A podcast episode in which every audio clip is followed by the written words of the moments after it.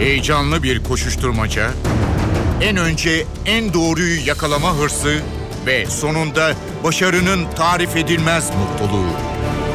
Manşetlerin perde arkası, habercilerin bilinmeyen öyküleri muhabirden de. Muhabirden şimdi başlıyor.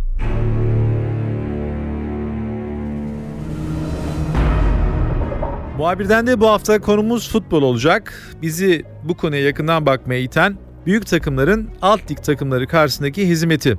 Aslında durum tamamen böyle. Hizmet dışında başka bir şeyle izah etmek de mümkün değil. NTV Spor yorumcusu Mert Aydın bizimle olacak. Bu konuyu yorumlayacağız. Muhabirden başlıyor. Ben Kemal Yurteri.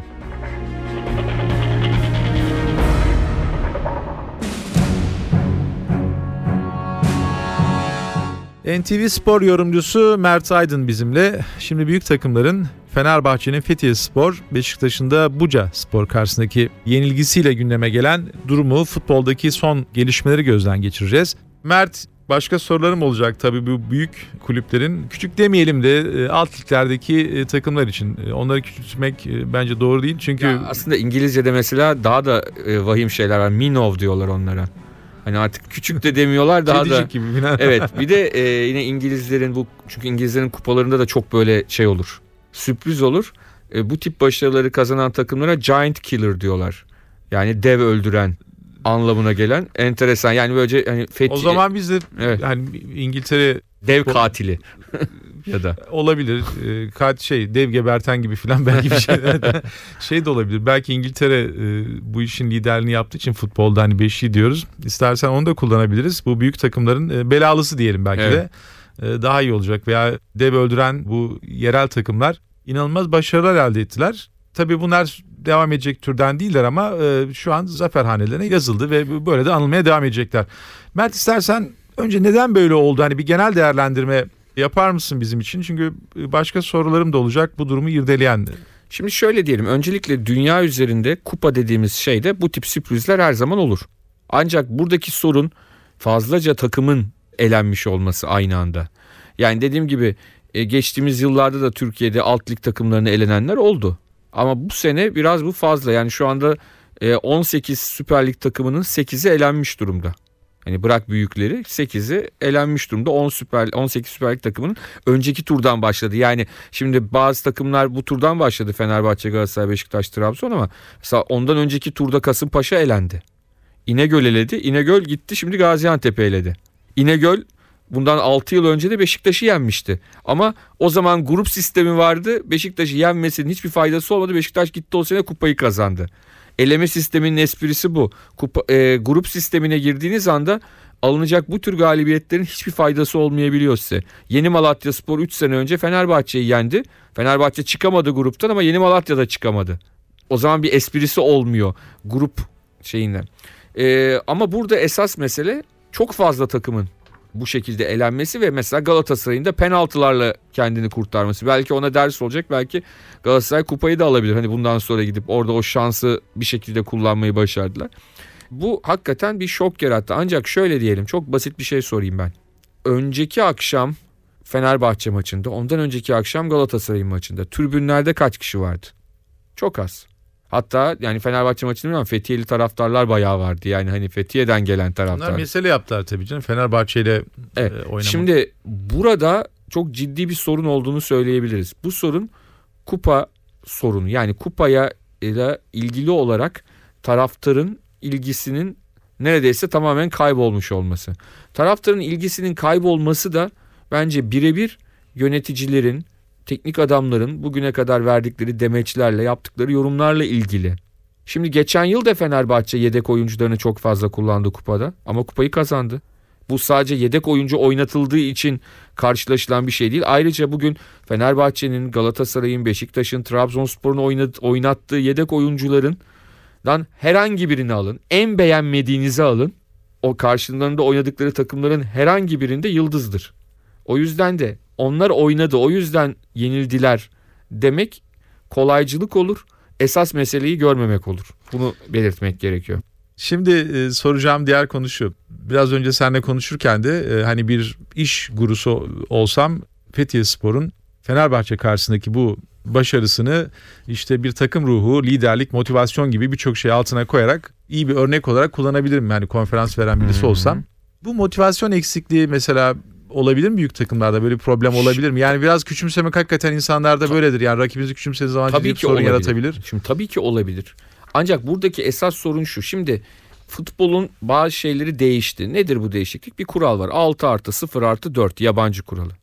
Büyük takımların hemen hemen hepsinin 10 tane yabancısı var.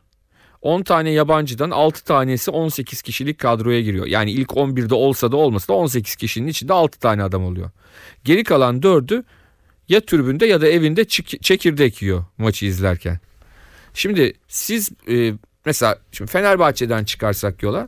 E, Fenerbahçe takımında Kadleç, Holmen, Yobo bu üçü sezon başından beri sıfıra yakın oynadılar. Ya, ya e, biri bir maç oynadı, diğer ikisi de hiç oynamadı sanırım. Yani resmi maç yapmadılar. Şimdi siz bu haldeyseniz eğer amacınız herhalde evde oturup televizyonda maçı seyretmek değilse bu karşılaşmada biraz daha bir performans göstermeniz gerekir. İki nedenden gerekir. Bir, kendinizi bir alternatif haline sokabilmek adına takıma girebilmek. Çünkü yabancılarda çok farklı bir rekabet var. İkincisi sizin önünüzde aynı mevkide olan oyunculara bir şey olması durumunda sizin seçilebilmeniz adına takıma. Üçüncüsü de sezon boyunca eğer velev ki seçilemediniz takıma bir yerde de devam etmeniz gerekiyor. Oyun oynamanız gerekiyor. Sadece maç başı para işi değil. Ya futbolcunun futbol oynaması gerekir, maç yapması gerekir. E bu maçı nerede yapacaksınız eğer ligde takıma giremezseniz? Yapabileceğiniz yer kupa. E o zaman kupada da e şunu düşünün. Kupada şimdi bir tane daha eleme maçı oynanacak. Sonra 6 tane grup maçı var. 7. Sonra yarı finaller var. 2 maç üzerinden 9. Bir de final var 10. Yani sizin 10 maç yapma şansınız olacak bu şekilde.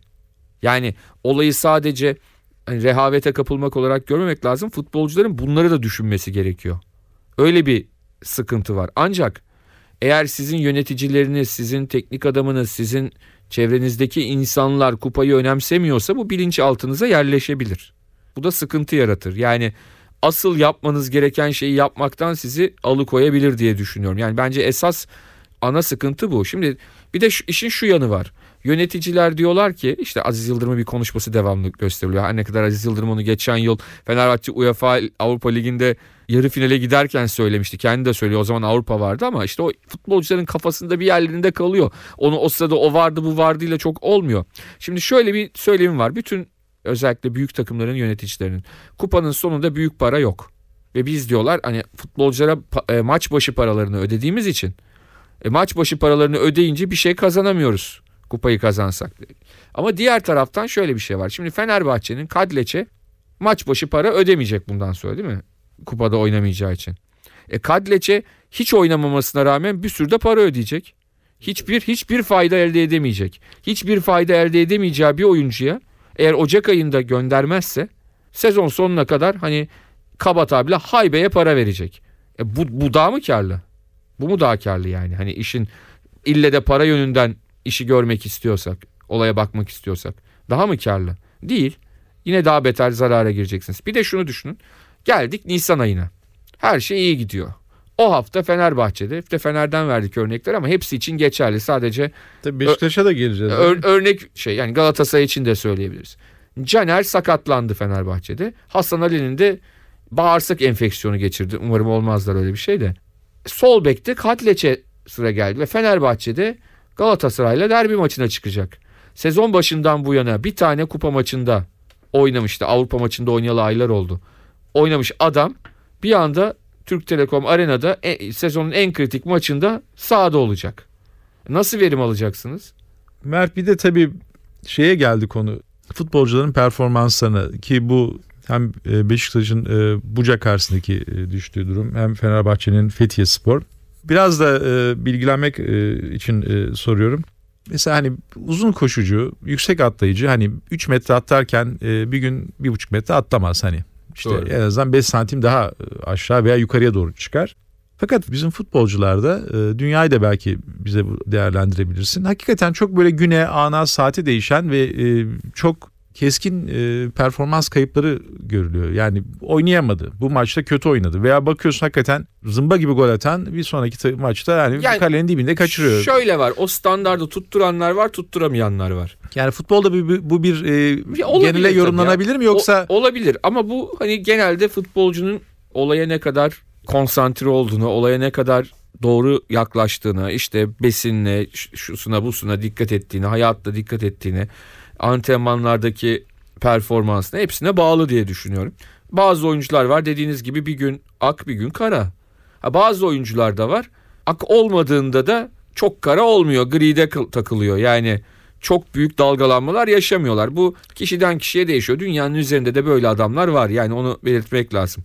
Ancak bizdeki e, kupa maçlarındaki performansa tabii şunu da söylemek lazım. Çok fazla oynamayan oyuncuyla beraber oynattığınızda bu sefer de bir uyum sorunu, bir birbirlerinin frekansından konuşamama sorunu oluyor.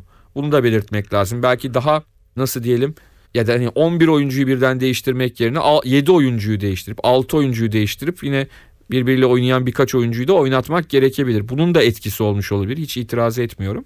Ama konsantrasyon ve olaya bakışın doğru olmadığı çok açık görünüyor oyuncularda. Yani hem kendilerini düşünmüyorlar. Hani gelecekte ne yaparız şu kadar maç ya da antrenörlerinin kendilerine ne yaparsak yapalım bizim antrenör bizi oynatmaz diye mi düşünüyorlar bilemiyorum ama öyle bile düşünsen en azından kupada oynamaya devam ederim mantığıyla düşünmek gerekir. Bu açıkçası e, herhalde oyuncularla bir ruh bilimcinin konuşarak e, anlayabileceği bir durum diye düşünüyorum. Yani tabii ki dünyanın sonu değil ama e, sonuçta zaten kaç tane kulvarda oynuyorsunuz, mücadele ediyorsunuz. Bir anda bir tanesini bu kadar kolay elinizden çıkarmak ne kadar doğru? Çünkü bir, iki örnek vereyim. Geçen sezon Galatasaray erken elendi kupadan. Erken elendiği için Trabzon 1461 Trabzon elenmişti yine bu şekilde. Erken elendiği için Galatasaray'ın yedek kalecileri hiçbir maçta oynayamadılar. Çünkü Muslera vardı kalede. Ne oldu bu sene? Muslera sakatlandı. Bir anda Eray hiç resmi maçı oynamadan kendini kalede buldu. Galatasaray geçen sene 7-8 kupa maçı yapsa belki Eray bunların hepsinde oynayacaktı ve şu anda çok daha tecrübelenmiş bir kaleci olacaktı. Geçen sezon Fenerbahçe kupada finale çıktı kazandı. Finale gelene kadar grup maçlarında olsun, elemelerde olsun hep yedek kalecisini kullandı. Mert sakattı, Serkan Kırıntılı oynadı. Serkan Kırıntılı bu sezon Çaykur Rize'ye gitti, milli takıma seçildi performansıyla.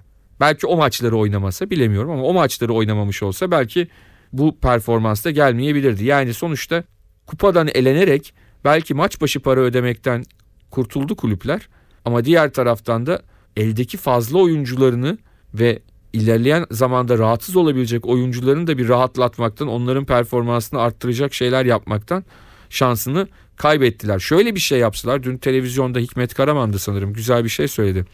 Eğer böyle yapmayacaksınız, kupayı da Angarya görüyorsanız bari hafta içinde bu oyuncular oynasın diye hazırlık maçı alın birileriyle. En azından bu oyuncular ilerlesin. Şimdi A2 ligi diye bir lig var.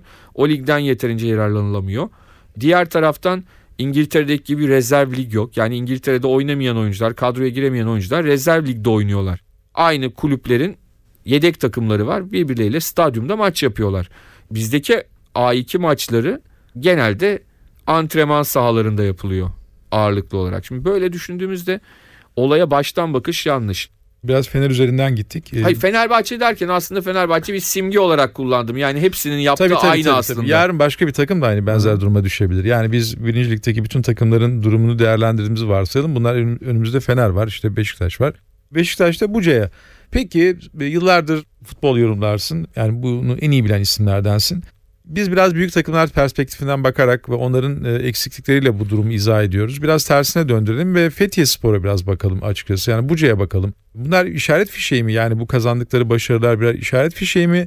Yoksa hani dönemsel, zamansal bir şey mi? Bir gelişim var mı? Yani o alt liglerde e, senin azından- dediğin İngilizlerin deyimiyle Miyollarda bir işaret var mı? Gelişim var mı yani? Şimdi şunu söylemek lazım. Öyle de diyebilirsiniz. En azından mental olarak bir gelişim olduğunu söyleyebiliriz. Yani e, yöneticilerde yok ama futbolcularda var. Yani kura çekildiğinde Fethiye Sporlu yönetici Fenerbahçe'ye hayırlı olsun demişti Tur.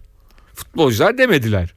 Yani demek ki e, futbolcular kendilerini çok iyi şekilde bu maça hazırlamışlar. Tekrar söyleyeyim. Hani Fenerbahçe'nin, Beşiktaş'ın, Trabzon'un tur atlaması onlara bence lig yolunda hiçbir zarar vermeyecekti.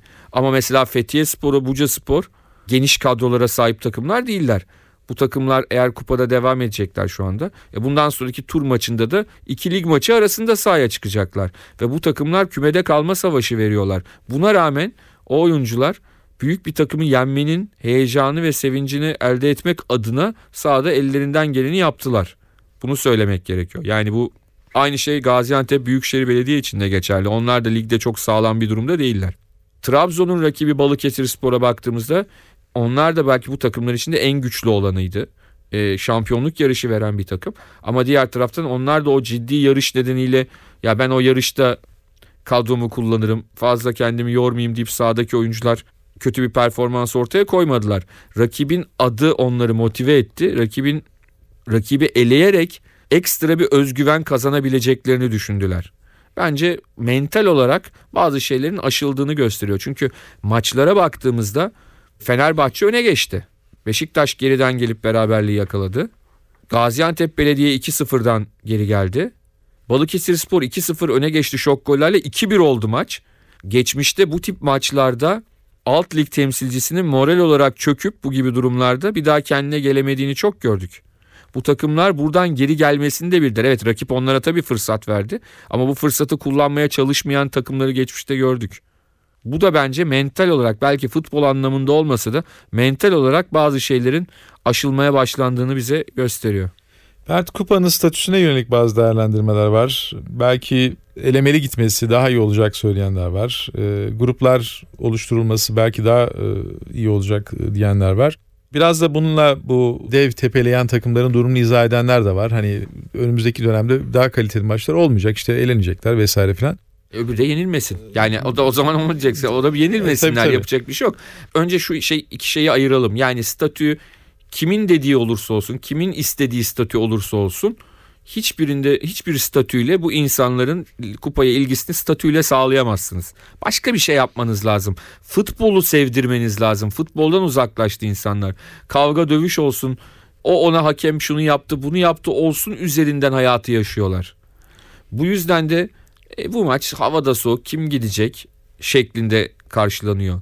Ama bu karşılaşmaya da önem vermeniz lazım. Bu belki seyirci gitse bu maçlarda bu takımlar elenmez. Bağırmalar, çağırmalar, tezahüratlarla. Şimdi statüye gelince dünyanın büyük bölümünde yani Portekiz'de, Yunanistan'da falan bu e, gruplu şeyler var. Dünyanın her yerinde kupa dediğiniz şey eleme usulü olur. Mümkünse de tek maç olur. Ha belki yarı finalde falan çift maça çevirebilirsiniz ama tek maçlı eliminasyon usulü her zaman en rahatıdır. Burada sorunun statüde değil de takımlar için söylüyorum, taraftar için söylemiyorum. Oyuncular ve takımlar için belki fikstürün yapılış şeklini ve zamanlamasını doğru ayarlamak gerekebilir. Ne bileyim biraz daha erken kupa maçları başlatılabilir. Daha çok dağıtılır. Bu şekilde en azından futbolcuların da ya da takımların da e, ben işte iki lig maçı arası nasıl oynayayım falan gibi bahaneleri çok fazla olmayabilir. Bunu belki söyleyebiliriz ama benim kişisel görüşüm ben grubun da kalkması tamamen eleme usulü olması yanlısıyım. Şu yapılabilir. İlle de bu ilgiyi bir şekilde arttırmak isteniyorsa veya de gruplar atıldığında yayıncı kuruluş kim olursa olsun sıkıntı yaşıyorsa çok basit bir şey var. Seri başı usulünü kaldırırsınız. Seri başı usulünü kaldırdığınızda İngiltere'de öyle. Üçüncü turda iki üçüncü lig takımı oynarken Manchester United'la Arsenal'de oynuyor birbiriyle. E siz o zaman Fenerbahçe, Galatasaray, Beşiktaş, Trabzon'u, Bursa'yı birbiriyle bu turlarda eşleştirirsiniz. O zaman bir anda herkes daha çok heyecanlanır. Takımlar daha az kadrolarıyla sahaya çıkmaya başlarlar. Çok daha farklı bakılır. İşi siz gruba ve ileride bunları eşleştiririze getirmeye kalkarsanız işte burada elenirler. Birbiriyle de eşleşemezler bu yüzden. Mert seni bulmuşken bir sorum daha olacak. Ben şimdi futbol iyi takip eden arkadaşlarla konuşurken genelde futbol bilgisi olmakla suçlanıyorum. Haklılar da çünkü hani 60'lar, 70'ler, 80'ler, 90'lar deyip hani çok teferruatlı bilmiyorum. Ee, Ben biraz başarı perspektifinden bakıyorum ve takımların e, bütün bütçelerinin bu kadar çok masrafların her şeyin bir başarıya yönelik olması gerektiğini savunuyorum. Ama genelde biraz da benim tabii konuya çok vakıf olmadığımı bilerek çok uzun, çok teferruatlı gerekçelerle aslında bunları neredeyse yenilmekten mutlu olduklarını filan da iddia edecekler veya bu çok doğal bir şeydi yani olabilir filan gibi. Ama ben tabii onların o yorumuna inanmıyorum. Ee, hakikaten futbolda şimdi o kadar çok kavram, o kadar çok e, bir takım e, felsefeler, bir takım teknik direktörlerin ruh hallerinden e, yola çıkarak yorumlar e, yapılmaya başlandı ki yani artık oyun çok farklı bir boyuta gitti. Sen ne diyorsun? Yani başarıya endeksli mi olmak çok daha iyi yoksa hakikaten bu kadar çok izahat, bu kadar çok felsefe, bu kadar çok konjektürü izah eden bir takım terimlerle mi futbolun yürümesi lazım? Yani stadda oturan insanın perspektifinden yani ona futbol e, zevkli bir oyun izletmek e, açısından bakıyorum ben meseleye biraz da. Şimdi tabii başarının ne olduğuna karar vermek lazım. Başarı tanımı nedir? Başarı tanımı kimi takıma göre şampiyon olmaktır. Kimi takıma göre Şampiyonlar Ligi'ne gitmektir. Kimi takıma göre Avrupa kupalarına katılayımdır. Kimi takıma göre kümede kalmaktır. Ama sezon sonunda bakarsınız durumunuza göre başarılı ya da başarısız addedersiniz. Nasıl değerlendirmek istiyorsanız. Ama işin şu yönünden bakmak lazım. Şimdi Türkiye Ligi'nde zaten 67 tane takım yok. Bu takımlar arasında şampiyon olabilecek takım sayısı da belli zaten. E aynı anda klasik laftır çocukluğumuzdan beri duyuyoruz. Aynı anda iki şampiyon birden çıkmayacağına göre bir takım şampiyon olacak. Geri kalanlar da sıralamayı oluşturacaklar. E bu yüzden de her sene de aynı takımın şampiyon olması mümkün olmadığına göre başarıyı sadece şampiyonluk üzerinden görmek çok doğru olmayabilir. Belki eğer sizin hedefiniz şampiyonluksa şampiyonluğu kaybediş şekliniz belki başarılı ya da başarısız olmanızı beraberinde getirmeli. Ben biraz onu kastediyorum. Yani, e, siz çok iyi top oynarsınız, her şeyi iyi yaparsınız. E, yani kaybedebilirsiniz şampiyonluğu. Rakibiniz daha çok gol atar, daha çok var. Siz çok kritik bir maçta en iyi iki oyuncunuz birden sakatlanır. Öbür en önemli e, derbi maçında oyunculardan yoksun çıkarsınız, kaybedersiniz ama sezon bittiğinde ikincisinizdir, üçüncüsünüzdür ama oynadığınız futbol içinize sinmektedir. O zaman başarısız kabul edilemezsiniz bence. Ama siz e, yüz milyonlarca dolar harcamışsınızdır. Bir takım çıkmıştır sizin dörtte biriniz kadar para harcamıştır. Bir de üstüne sizden de iyi oynamıştır, kazanmıştır. O zaman siz biz hatalarımızı bir oturup gözden geçirmemiz gerekir demelisiniz. Daha doğru olur. Mert e, zaman ayırdın yoğun temponun içerisinde hem de bu belki de futbola önümüzdeki dönemde daha çok duymak istediğimiz bir kavramı da belki seslendirmiş oldun. Bu dev tepeleyen futbolda dev tepeleyen takımların Ki durumunu sen de konuştun. İngilizler şöyle diyor. Yani sadece alt lig takımı e, Premier Lig takımını yenince demiyor. Mesela bir amatör takım ikinci lig takımını yendi. Ona da öyle diyorlar. Sonuçta kendinden 2-3 lig, 1 lig üstte bir takımı yenmeye bu adı vermişler. Belki de hani Pers ordusuna direnen Spartalılar gibi böyle bir sendrom da ortaya çıkabilir değil mi? Ha, Aynen öyle. Yani bizdeki sorun tekrar söyleyeyim. Belki bu takımlardan sadece biri elenmiş olsaydı bu turda bu kadar Yok çok sayı fazla ses hakikaten yani dikkat çekici Bu sefer kadar. normalin üzerine çıktı. Yoksa dünya üzerinde bütün e, kupanın esprisi budur. Hani alttaki takımların daha çok şansı olsundur ama biz biraz fazla şans verdi. e, Bizim takımlarımız herhalde. Peki çok teşekkürler Rica kolay gelsin.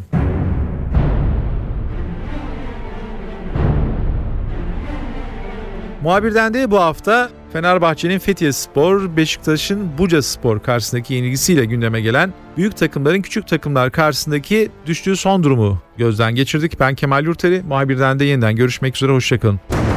Haber için değil de haberin hikayesi için şimdi onlara kulak verme zamanı. Muhabirden NTV Radyo'da.